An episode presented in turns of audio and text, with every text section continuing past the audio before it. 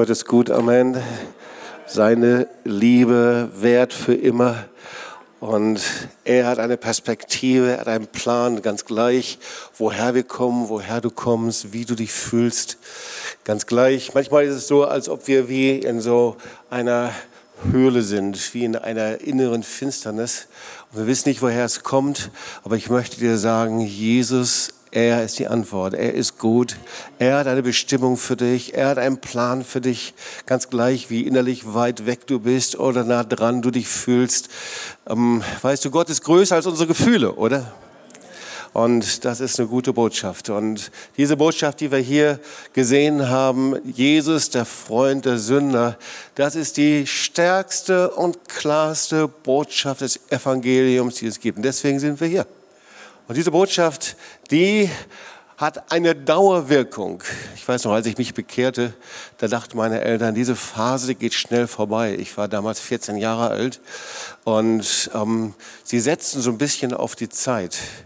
Ähm, ja, diese Zeit währt bis heute. Ja, Gott ist ein treuer Gott und er ist der gleiche gestern, heute in Ewigkeit. Es ist sehr, sehr stark und seine Gegenwart ist hier und habe wirklich eine Erwartung, dass Jesus dir begegnet oder dir vielleicht schon begegnet ist. Und manchmal dann ist es gut, wenn wir ihm einfach auch antworten.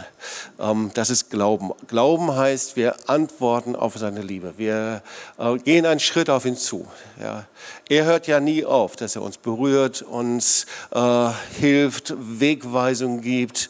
Äh, ich glaube, es ist niemand hier, der sagen könnte, ähm, ich bin von Gott allein gelassen worden. Aber manchmal lassen wir ihn alleine und manchmal ist es so, dass wir äh, es versäumen, dann einen Schritt auf ihn zuzugehen. Und ich möchte dich ermutigen, dass du heute diesen Schritt auf ihn zugehst. Vielleicht ist es im Gebet, vielleicht, dass du dir dienen lässt, vielleicht nur mit einer inneren Antwort.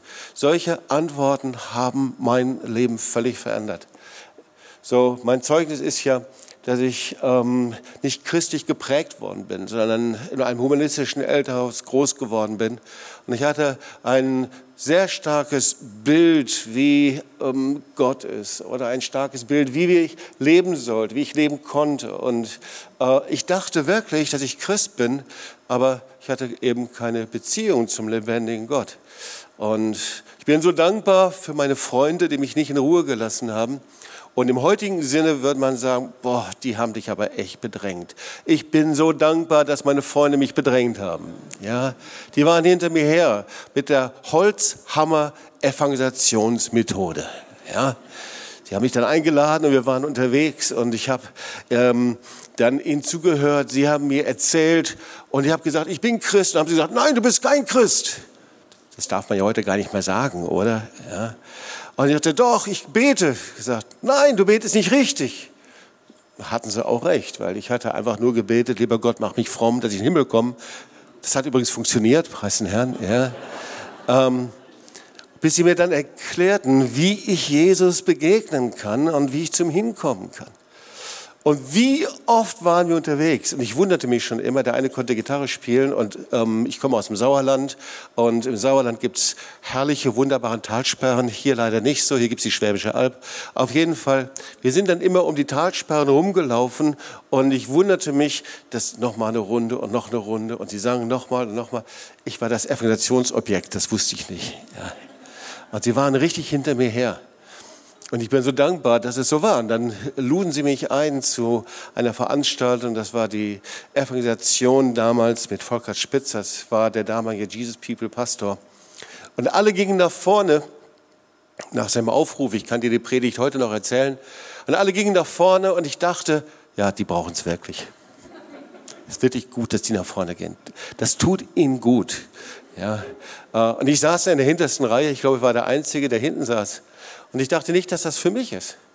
Und ich wusste nicht, dass ich selber reagieren musste. Und ich bin so dankbar damals für meinen Freund, der zu mir hingekommen ist und sagt, sag mal, Jobst, äh, willst du da nicht auch nach vorne gehen? Ich sagte, nö, das brauche ich nicht. Okay, äh, ich kam auch nicht und dann luden sie mich dann in das Café dann ein. Hinterher, da gab es so ein Café Maseltoff, es hieß anders. Und sie sprachen dann mit mir und, ähm, und dann erklärten sie mir das Evangelium.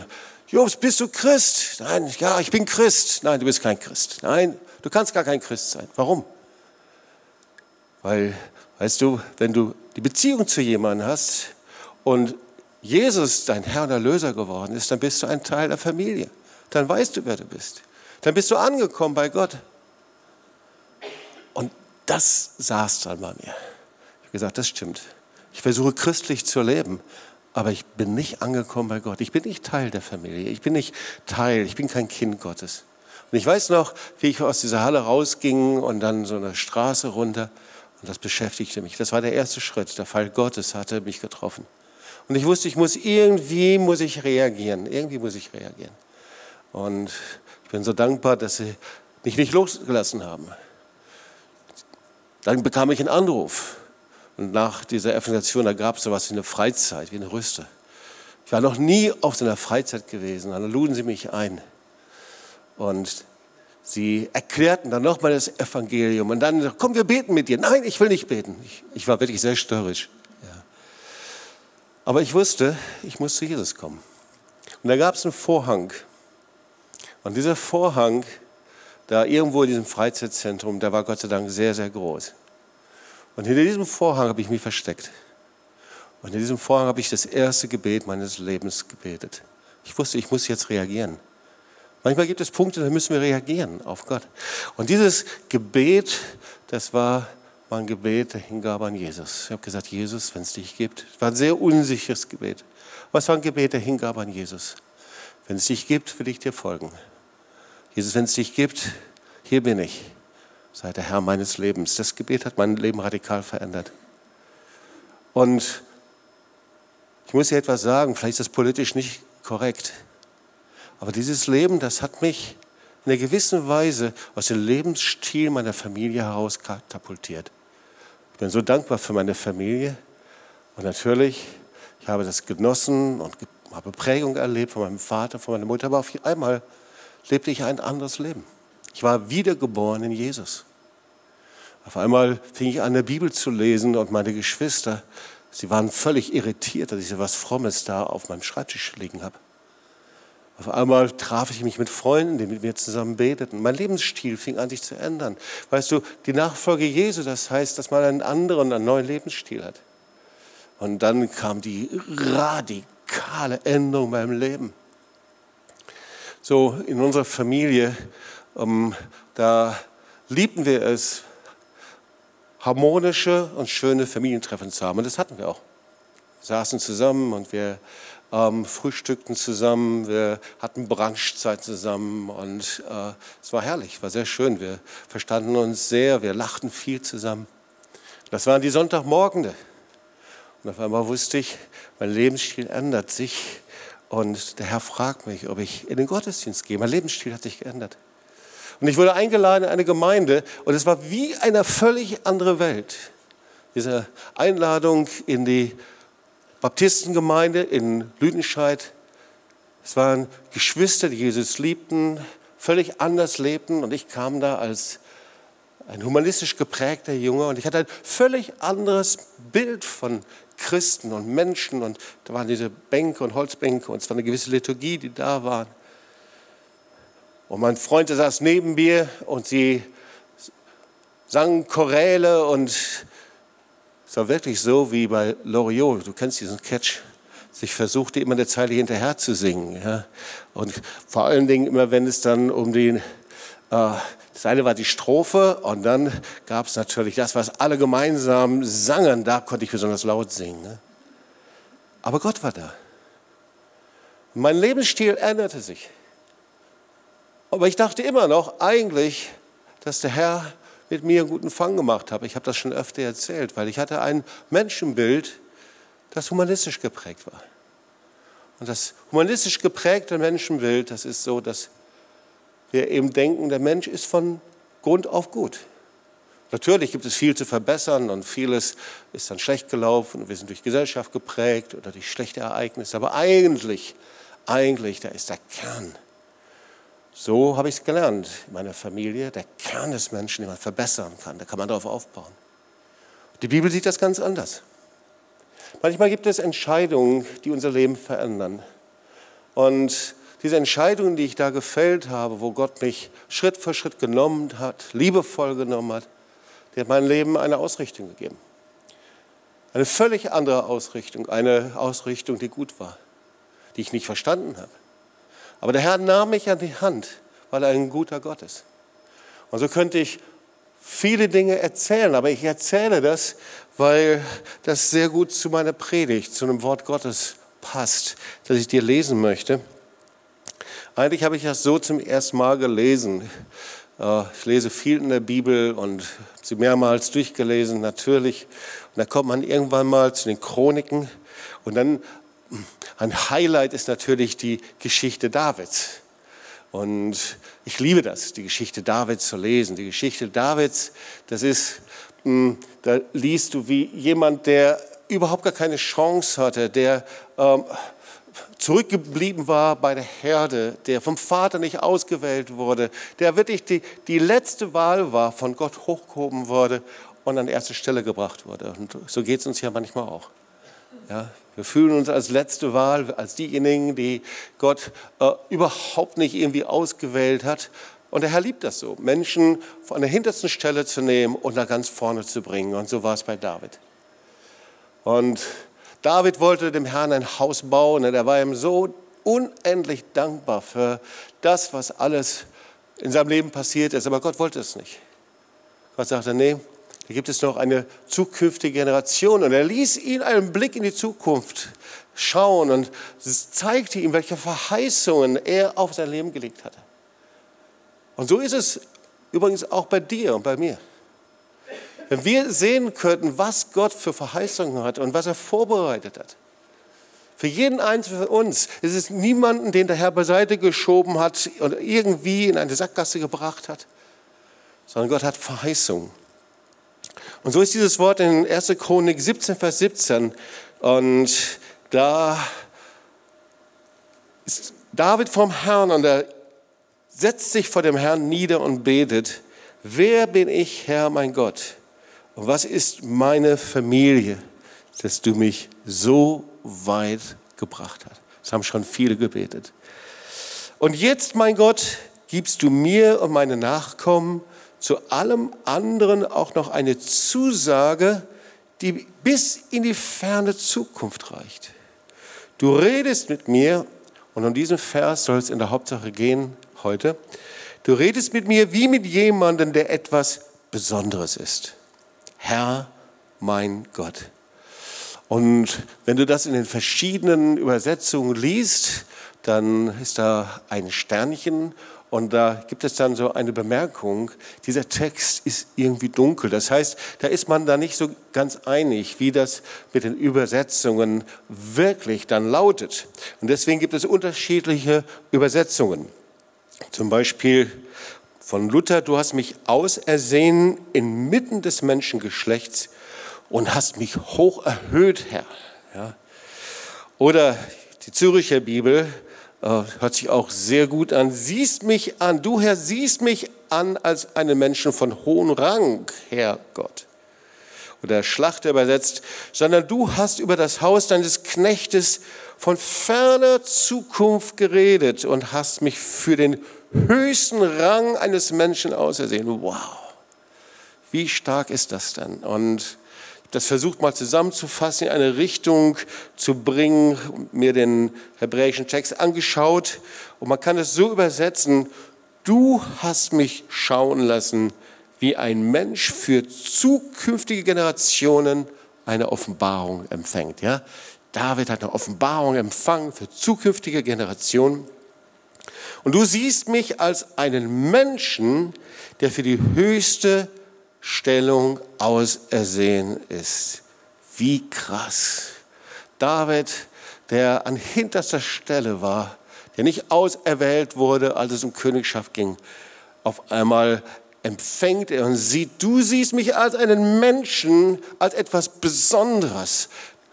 Du hast mich, so kannst du es auch im Psalm 8 nachlesen, mit Ehre und Herrlichkeit gekrönt.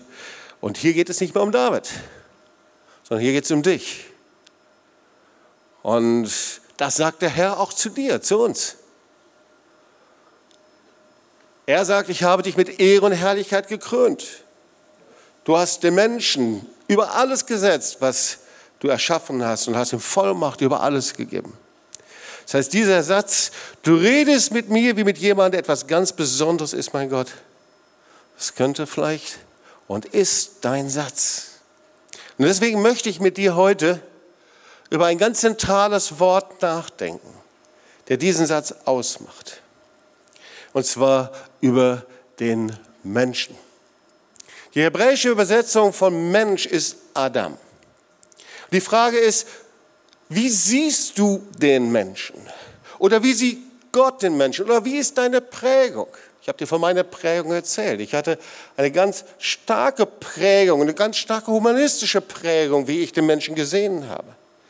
So wie wir den Menschen sehen, so können wir die Gnade, die überreiche Gnade, Amazing Grace, darum geht es ja, diese Gnade empfangen. Ja, ich hatte versprochen, dass ich noch ein paar Dinge von unserer Reise nach Amerika erzähle. Und ich glaube, das passt auch ganz gut zum Thema dieser, Predigt. So, ähm, wir waren in der letzten Woche in Pensacola. Pensacola ist ja bekannt durch die damalige Erweckung und Charlotte und ich waren 1997 bis 1999 dort und wir gehörten zu denen, die in der Schlange standen. Und diese Schlangen, die schlängelten sich da auf einem riesengroßen Parkplatz, den wir jetzt auch wieder gesehen haben. Äh, und äh, die Leute kamen schon nachts um zwei, drei Uhr und kampierten vorm Eingang, um in diese äh, Halle hineinzukommen. Und äh, die Erweckung, die ging, ich weiß nicht, viele Jahre, sieben, acht Jahre. Und äh, es war immer äh, an fünf Abenden in der Woche. Und das Kennzeichen dieser Erweckung war dann der Abschluss. Er war also Stiefel und Stiefel predigte meistens und da gab es diesen Aufruf, das war das Kennzeichen und eine Sängerin namens Charity, die äh, sang dann immer das gleiche Lied, Running to the Mercy Seat. Ihr kennt dieses Lied. Und die Menschen rannten nach vorne und sie knieten vorne und sie taten Buße, sie weinten und es war nichts Gemachtes, sondern der Heilige Geist war offensichtlich am Werk. Die Menschen kamen aus allen Nationen dorthin. So, wir hatten das Vorrecht, Steve Hill kennenzulernen und Michael Brown und wir luden dann Steve Hill und auch Rainer Bonke, Michael Brown für das Jahr 2000 zu einer großen Konferenz nach Essen ein in die Grugerhalle. Und wir hatten eine große Konferenz mit 6000 Leuten. Das war sehr, sehr powerful. Aber seitdem hat sich viel verändert, das wissen wir. Ähm, Rainer Bonke, er genießt die Zeit mit den himmlischen Herrschern, mit all denjenigen, die sich bekehrt haben im Himmel. Und Stiefel ist zum Herrn gegangen. Und wir sind nicht nach Pensacola gegangen, um irgendwelche äh, nostalgischen Gefühle irgendwie zu haben, sondern die Frage war, was tut Gott jetzt? Was macht der Herr jetzt? Und ihr wisst, dass Daniel Kalender der Nachfolger ist von Reinhard Bonke. Äh, er war der Initiator dieser Konferenz. Jerry Hill war dort, die Frau von Stiefel die erzählte, dass äh, sieben Monate nach dem Tod ihres Mannes ihr Sohn gestorben ist, der wahrscheinlich sogar umgebracht worden ist. Ja. Äh, die Menschen sind durch wirkliche Zerbrüche gegangen, auch dann während der Zeit von Corona. Und ein Highlight war für mich die, eine prophetische Orientierung, weil für mich war die Frage jetzt, ähm, weil viele Dinge ich nicht verstanden habe, in manchen Bereichen wirklich in auch was zugegangen ist über die Frage der Prophetie, wie äh, wird mit Corona umgegangen oder aber mit, so, Klammer weg, mit politischen Umständen. Und Michael Braun brachte dort eine sehr, sehr starke prophetische Botschaft, aufgrund seines Buches, das er über die politische Verführung geschrieben hat. Das Kennzeichen, das ich gesehen habe, fand ich ermutigend. Das war der Hunger. Es war die Frage nicht, gibt es eine Ernte, sondern die Botschaft, wir leben in einer endzeitlichen Ernte. Es war eine prophetische Orientierung, leben in der Kraft des Heiligen Geistes. Aber es gab ein entscheidendes Kennzeichen. Ähm, was ich dort nicht gefunden habe. Und das war der Ruf zur Umkehr und zur Buße. Und ihr Lieben, das ist auch das, was ich hier in Deutschland suche und der westlichen Welt. Das ist irgendwie ein Phänomen, das wir ebenso auch in den Freikirchen in Deutschland, in der westlichen Welt wiederfinden. So, deswegen, ihr Lieben, es geht nicht darum, nach Amerika zu schauen, sondern es gibt so viel, was uns selber geprägt hat in der westlichen Welt. Da gibt es ein Buch, das kürzlich erschienen ist, und zwar von einem evangelikalen Autor, der heißt Alexander Gard, das heißt Umkehr oder Untergehen. Und der schreibt Folgendes. Der schreibt, wir stehen auf der Schwelle in eine neue Ära der Kirche. Die Volkskirche, wie wir sie aus der Vergangenheit kennen, gibt es bald nicht mehr. Und Zitat geht weiter. Die Zeiten sind vorbei, in denen es genügte, irgendwie mit der Kirche zu glauben. Die Menschen brauchen ihren persönlichen Zugang, eine persönliche Bekehrung, ein persönliches Erweckungserlebnis, schreibt ein evangelikaler Autor.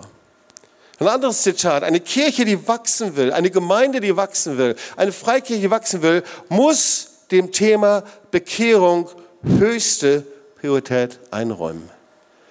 Also ich habe dort in Pensacola einen Hunger gesehen, eine Leidenschaft, Menschen zu erreichen mit der Liebe Jesu, ähm, wie ich sie hier nicht kenne. Und ich glaube, dass der Herr da etwas neu anzünden möchte. Zitat weiter, die Kirche von morgen wird aus Menschen bestehen, die Glaube und Kirche bewusst gewählt haben und nicht einfach nur hineingeboren sind. Ja? Die Zeit, einfach nur etwas zu machen, weil man da ist oder weil ich hineingeboren ist, ist vorbei. Es ist eine bewusste Entscheidung für Jesus und eine bewusste Entscheidung zur Bekehrung. Ich möchte das Zitat noch weiterführen. Das Thema Bekehrung zieht sich wie eine Leuchtspur durch die ganze Kirchengeschichte. Und das ist so. Thema Bekehrung ist nicht einfach ein pietistisches Thema, sondern Bekehrung, da geht es um eine bewusste Entscheidung und Hinwendung zu Jesus Christus. Und er sagt weiter, es ist in den wachsenden Kirchen Afrikas, Asiens, Lateinamerika ein Massenphänomen. Wenn du hier mit jemandem sprichst und jemand, der religiös und christlich geprägt ist, und du sprichst über Bekehrung und Entscheidung für Jesus, da musst du schon wirklich sehr viel Mut haben und sich überwinden und das aussprechen. Geh mal nach Lateinamerika, geh mal nach Amerika, geh mal nach Asien, afrikanische Länder. Ist völlig normal, ihr Lieben.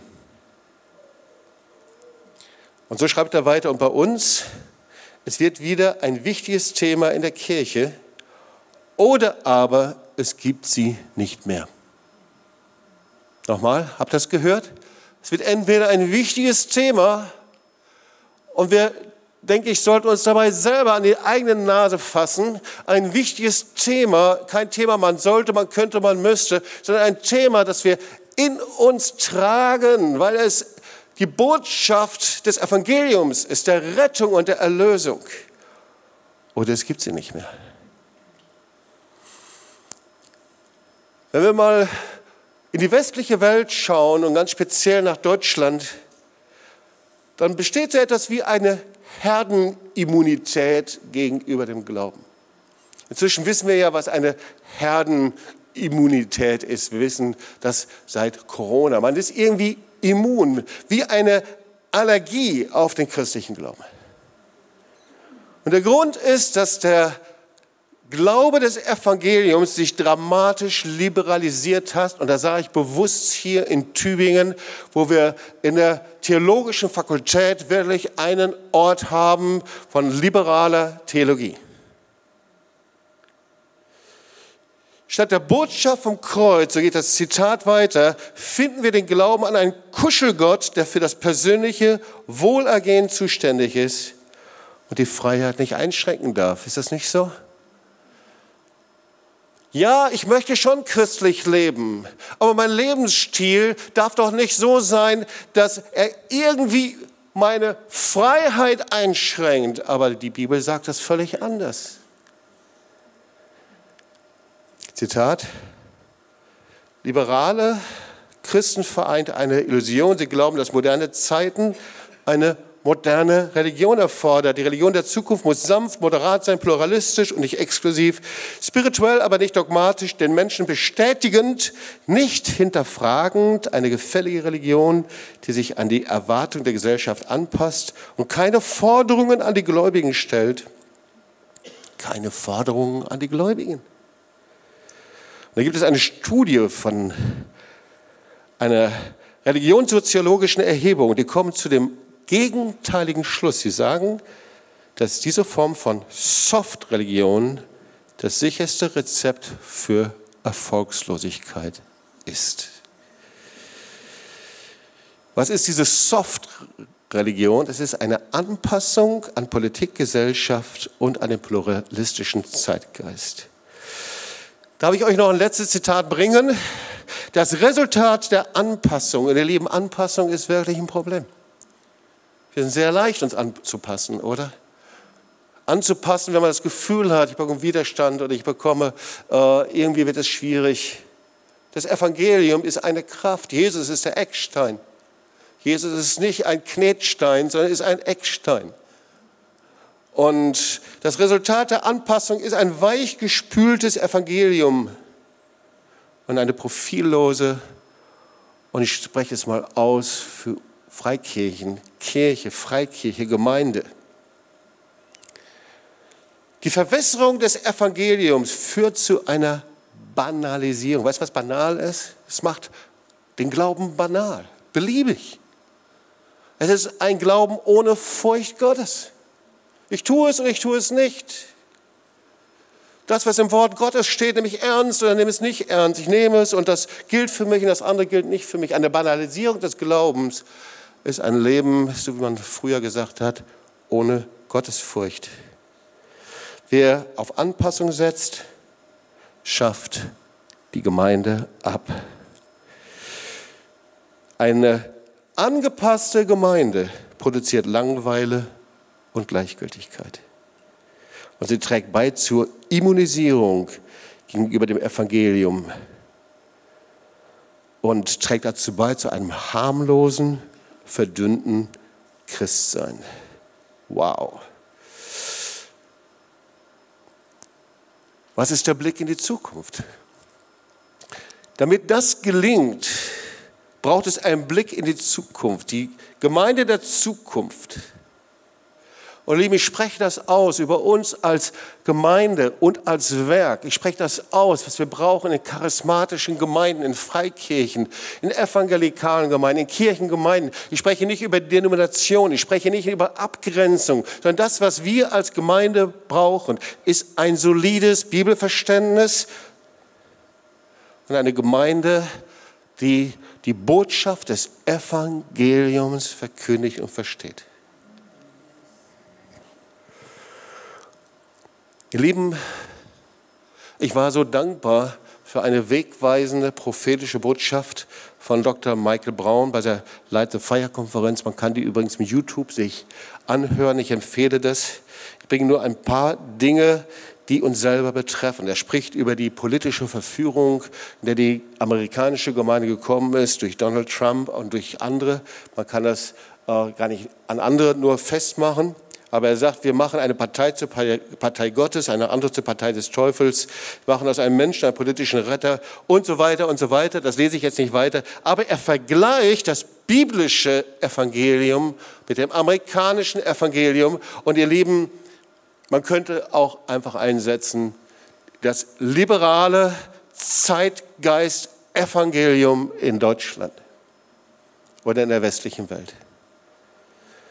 Und ich möchte das einfach vorlesen. Und wir kommen gleich zu dem Punkt, dem Menschen. Welchen Blick haben wir denn? Wie werden wir uns verändern? Wie sehr sind wir eigentlich schon in einer gewissen Weise unter dieser Decke dieser Zeit?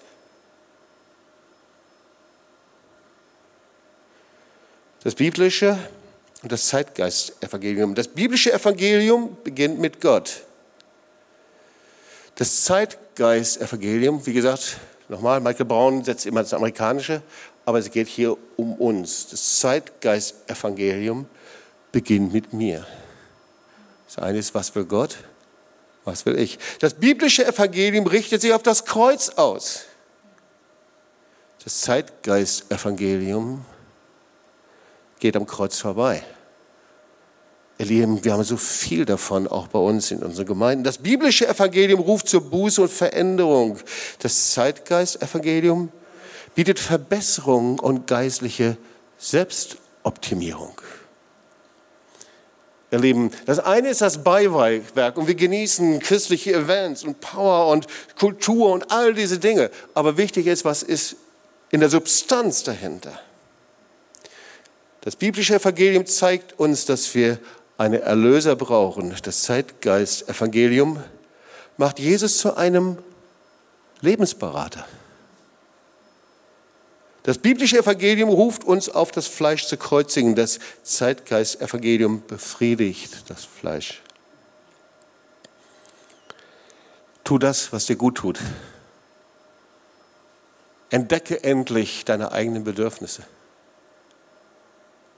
Fang endlich an, dir selbst zu leben. Hol dir endlich das, was du brauchst. Entdecke Gott als den, der deine Wünsche befriedigt. Das ist das Zeitgeist-Evangelium, befriedigt das Fleisch. Das biblische Evangelium sagt, dass wir als gefallene Menschen elend sind und Gottes wunderbare Gnade brauchen. Das Zeitgeist-Evangelium sagt, dass wir wunderbar sind und dass es für Gott eine Ehre wäre, uns zu treffen.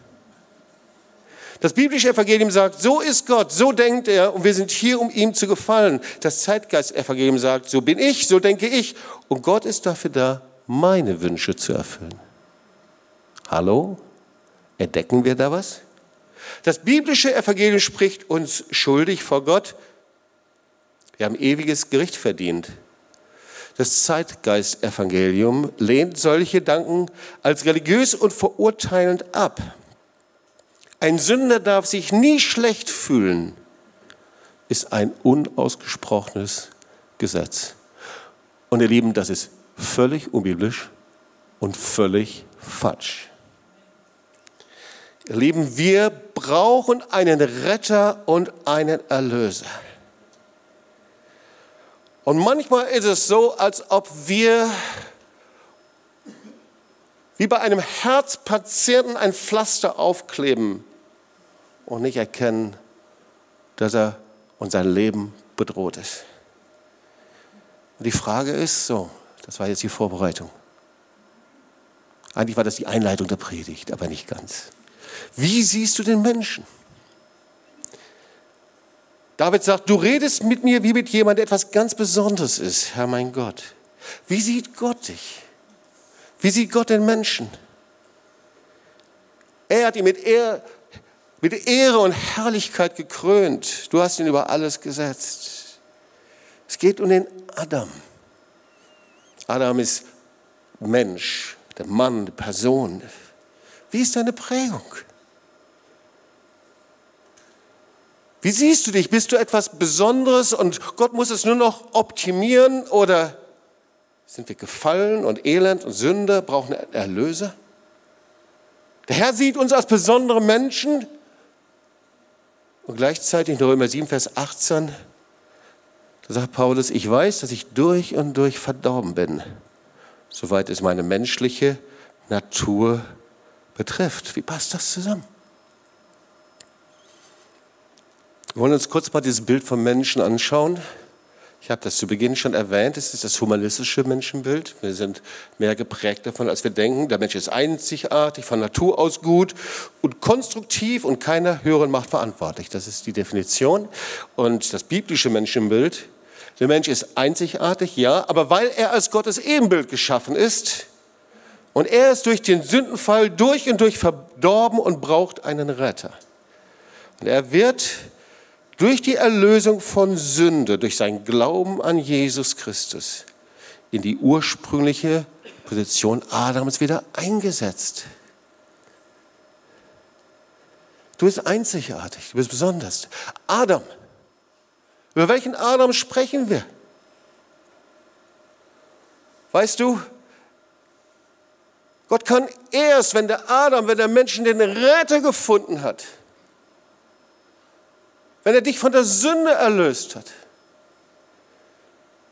wenn er uns von der Macht der Sünde befreit hat, hebt er dich hoch und sagt, du bist so speziell und besonders. Ich sehe Jesus in dir. Das ist doch Adam. Adam ist beides. Adam, der von Gott geschaffen ist im Paradies, von Gott äh, beschenkt, in Gemeinschaft mit ihm, in herrlicher Gemeinschaft, in herrlicher Autorität. Und dann war der tiefe Fall der Sünde, der tiefe Graben zwischen Adam und Gott. Und er kam nicht wieder zurück. Er kam nicht zurück. Wir brauchen einen Retter, einen Erlöser. Wir brauchen einen Retter und Erlöser. Wir können uns nicht mit eigener Kraft aus mit dem Schopf aus dem Sumpf herausziehen. Das ist das, was Paulus sagt, Römer 6. Unser früheres Leben wurde mit Christus gekreuzigt, damit die Sünde in unserem Leben ihre Macht verliert. Nun sind wir keine Sklaven der Sünde mehr, denn als wir mit Christus starben, wurden wir von der Macht der Sünde befreit. Kein Sklave der Sünde mehr. Und weil wir mit Christus gestorben sind, vertrauen wir darauf, dass wir auch mit ihm leben werden. Ich möchte zum Schluss hier drei Punkte bringen, die so wichtig sind. Vielleicht geht es dir genauso wie mir, dass du die Botschaft hörst und du denkst, ja, ist alles okay, ist alles gut, aber manchmal müssen wir reagieren. Glaube ist, dass wir Dinge ergreifen und umsetzen und nicht nur hören. Glaube ist hören und tun. Der erste Punkt ist, du wirst ohne Bekehrung oder persönliche Erweckung keine Erlösung, Befreiung von der Macht der Sünde finden. Ohne Bekehrung nicht. Ohne Umkehr von Sünde und ohne Buße kommen wir nicht in die Position, die Gott dir gegeben hat. Ohne Buße und Umkehr vom humanistischen Menschenbild von diesem Bild, dass ich mich optimieren und verbessern und anstrengen muss, wird die Buße was Bedrohliches sein. Und ihr Lieben, ich habe so viele Gespräche gehabt in den letzten zehn Jahren, wo Menschen mit mir gesprochen haben und gesagt, Jobs, du predigst über Buße. Das ist bedrohlich. Ich komme unter Verdammnis. Ich will diese Verdammnis nicht. Und ich möchte dir sagen, nein, Gott will auch keine Verdammnis für dich. Aber es ist etwas anderes. Weißt du, du bist etwas Besonderes. Gott hat dich gekrönt mit Gnade und Herrlichkeit. Aber er, er nimmt dich, wenn er in dir den erlösten, wiederhergestellten Adam anschauen kann. Ohne Umkehr und Buße kommen wir nicht in die Stellung, die Gott vorbereitet hat. Diese Stellung Adams, diese paradiesische Stellung der Herrschaft, der Beziehung und der Liebe. Buße ist nicht etwas Bedrohliches, dass wir zu Gott kommen wie ein Junge, der etwas angestellt hat, ein Mädel, der Prügel verdient hat. Und wie schrecklich, so denken wir, weil wir so negative Erfahrungen haben. Nein, Buße ist ein Ausdruck der Gnade Jesu ist der Ruf zu Amazing Grace, zur Umkehr. Und Glaube und Buße, der zweite Punkt, gehören zusammen. Ich habe hier mal eine Definition gelesen. Die Buße ist eine tief empfundene Betrübnis über die Sünde, durch die man ihr absagt und den aufrichtigen Herzensentschluss fasst, sie zu lassen und im Gehorsam Jesus gegenüber zu leben. Ich habe manchmal den Verdacht, dass viele Christen und viele Menschen nicht verändert werden, weil wir nicht verstanden haben, was ernsthafte Buße eigentlich ist. Viele Christen werden nicht verändert, weil sie die Betrübnis der Buße, dieses Wort mögen wir nicht, Betrübnis der Buße, was ist das? Weil sie es verwechseln mit Verdammnis. Und weil wir auf eine schnelle Gnade hoffen, schnell abhaken, ich will das nicht. Wie ein Schnellwaschgang in der Füllmaschine. Schnell hin und Schnellwaschgang und wieder raus und trocknen. Aber Gott geht das oft so nicht. Das beste Kennzeichen für die Frucht der Buße ist ein verändertes Leben. Ein Leben, das neu ist. habe mal ein paar Punkte aufgeschrieben, dann werden wir beten. Echte vom Heiligen Geist bewirkte Buße bewirkt. Glaube, wir haben es hier aufgeschrieben. Betrübnis und Betroffenheit im Geist, tief empfundene Reue, eine ernsthafte Bitte um Vergebung vor Gott, vor Jesus, eine aufrichtige Entscheidung, anders zu leben und entschlossene Schritte zur Wiedergutmachung. Und das heißt, wenn ich anders lebe, dann gehe ich hin zu dem, vor dem ich schuldig geworden bin. Wenn ich Steuern hinterzogen habe, dann gebe ich das Geld zurück. Wenn ich mal bestohlen habe, gehe ich hin und gebe die Gegenstände zurück und bitte um Vergebung. Wenn ich die Arbeitszeit geklaut habe meines Arbeitsgebers, dann bitte ich hin, gehe ich hin und bitte um Vergebung. Das musste ich selbst machen, als ich meine Schreinerlehre gemacht habe. Wenn ich den anderen verletzt habe, gehe ich hin und bitte um Vergebung. Erst dann ist die Buße und Umkehr vollständig. Wenn ich Gegenstände habe bei mir zu Hause von jemandem, die mir nicht gehören, dann gehe ich hin und bitte um Vergebung. Wenn ich meine Ehefrau, meinen Ehemann verletzt habe, gehe ich hin und bitte um Vergebung. Wenn ich meine Kinder verletzt habe oder meine Eltern, dann bitte ich um Vergebung. Buße gehört zusammen mit Wiedergutmachung können nachlesen, Hebräer 12, Vers 17. Esau konnte nicht Buße tun, obwohl er bitterlich weinte. Und Paulus sagt, nun freue ich mich, in 2. Korinther 7, Vers 9, nicht darüber, dass ihr betrübt wurdet, sondern darüber, dass ihr zu Buße betrübt worden seid. Denn ihr seid in Gott gewollter Weise betrübt worden, sodass ihr von uns keinerlei Schaden genommen habt. Denn die Gott gewollte Betrübnis. Ihr Lieben, es gibt eine gottgewollte Betrübnis. Die bewirkt eine echte Buße zum Heil, die man nicht bereuen muss. Die Betrübnis der Welt aber bewirkt den Tod. Und ihr Lieben, Glauben und Buße ist ein Lebensstil, eine Herzenshaltung. Das setzt sich das ganze Leben fort durch. Sonst hätte Jesus das, die Jünger, nicht gelehrt im Vater unser, vergib uns unsere Schuld, wie auch wir vergeben unseren Schuldigern. Betrübnis der Buße. Amazing Grace heißt diese Predigt. Da gab es den John Newton, von, der lebte von 1725 bis 1807. Er war der ehemalige Sklavenhändler, der später das Kirchenlied Amazing Grace schrieb. Der beschrieb seine Bekehrung und damit endlich, und da wollen wir beten, mit folgenden Worten. Mein Gewissen verspürte seine Schuld und erkannte sie an. Das stürzte mich in tiefste Verzweiflung.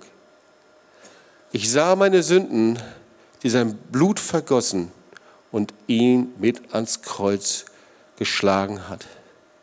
Ihr Lieben, es gibt nur einen Weg, die wunderbaren Pläne Gottes für Adam, für den Menschen herzustellen.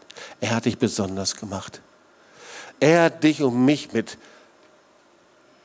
Ehre und Herrlichkeit gekrönt. Es gibt nur einen Weg, dass der durch und durch von der Sünde verdorbene Adam, der muss mit Jesus gekreuzigt werden. Damit du als etwas Besonderes erlöst und in Gottes höchster Position wiederhergestellt, wieder auferstehen kannst.